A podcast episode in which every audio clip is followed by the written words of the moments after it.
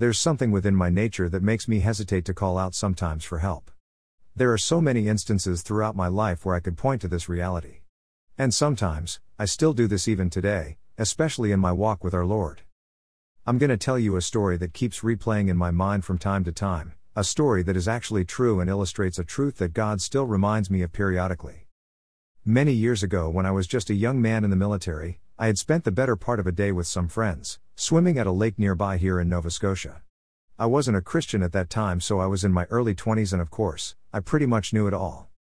It was a beautiful warm summer day, and evening was just approaching. Physically, I was pretty strong, but it had been a long day and I was starting to get tired. About 500 feet from the shore, there was a good sized rock submerged about 2 feet under the surface of the water that had a good sized plastic bottle attached to it by a small chain.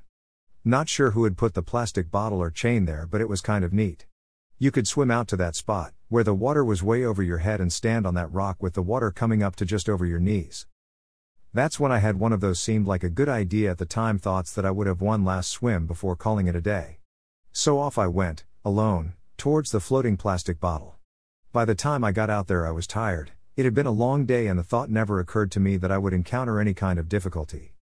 When I got to the spot where the plastic bottle was floating, I stopped swimming and put my feet down where I expected the rock to be. But there was a problem the rock wasn't there. I started to panic for a moment because I knew that I couldn't make it back to shore, I knew I just didn't have the energy. I saw a few people on the shoreline a few hundred feet away and thought of calling out for help, but quickly changed my mind. I didn't want to do that, I would be embarrassed, that I had put myself into a situation that had left me in a state which showed my ignorance, lack of foresight, or preparedness.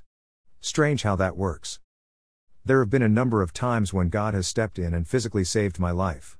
But for God's grace, I could have easily died and departed this life when I was much younger, and older, as the years have gone by. And this was one of them.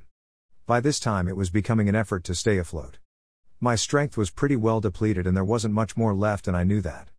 I couldn't possibly make it back to the shore, the strength just wasn't there. But then a thought came into my mind to dive under the water and look for the rock. It was a good sized rock and I might be able to see it, so I did. And sure enough, it was there, just a few feet off to the side of the plastic bottle. Somehow the chain had come off of its attachment to the rock and drifted with the plastic bottle away from the rock. I made it to the rock and stood on it and regained my composure and strength. And then, after a short rest, I swam back to shore. Of course, the rock hadn't moved, just my connection to it. The events of that day have stayed with me all of these years. How stupid I was, in a number of ways. How youthful pride could have easily taken my life. How what others might have thought, actually became the deciding determining factor in me not calling for help, and of course, that rock that was there all the time. Sometimes I have to remind myself that I'm not near as smart as I think I am. Actually, the older one gets, the easier it becomes to recognize that reality. Thank God that I do have a rock and He doesn't change and He is always there. My rock is Jesus. But sometimes I forget that I need to be connected to Him, constantly, every minute of every hour of every day. And I can still allow pride to get between Him and me. Hard to believe, isn't it, how smart I think I am and how little I know. That connection we have with Jesus is prayer and letting Him know what we are anxious about and what we are dealing with.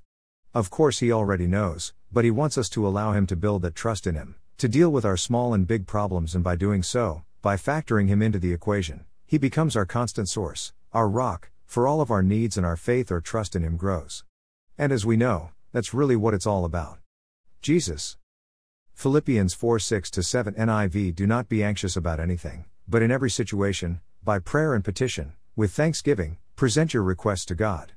And the peace of God, which transcends all understanding, will guard your hearts and your minds in Christ Jesus.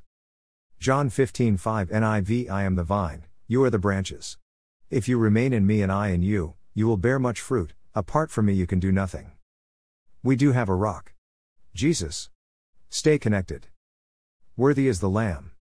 Blessings.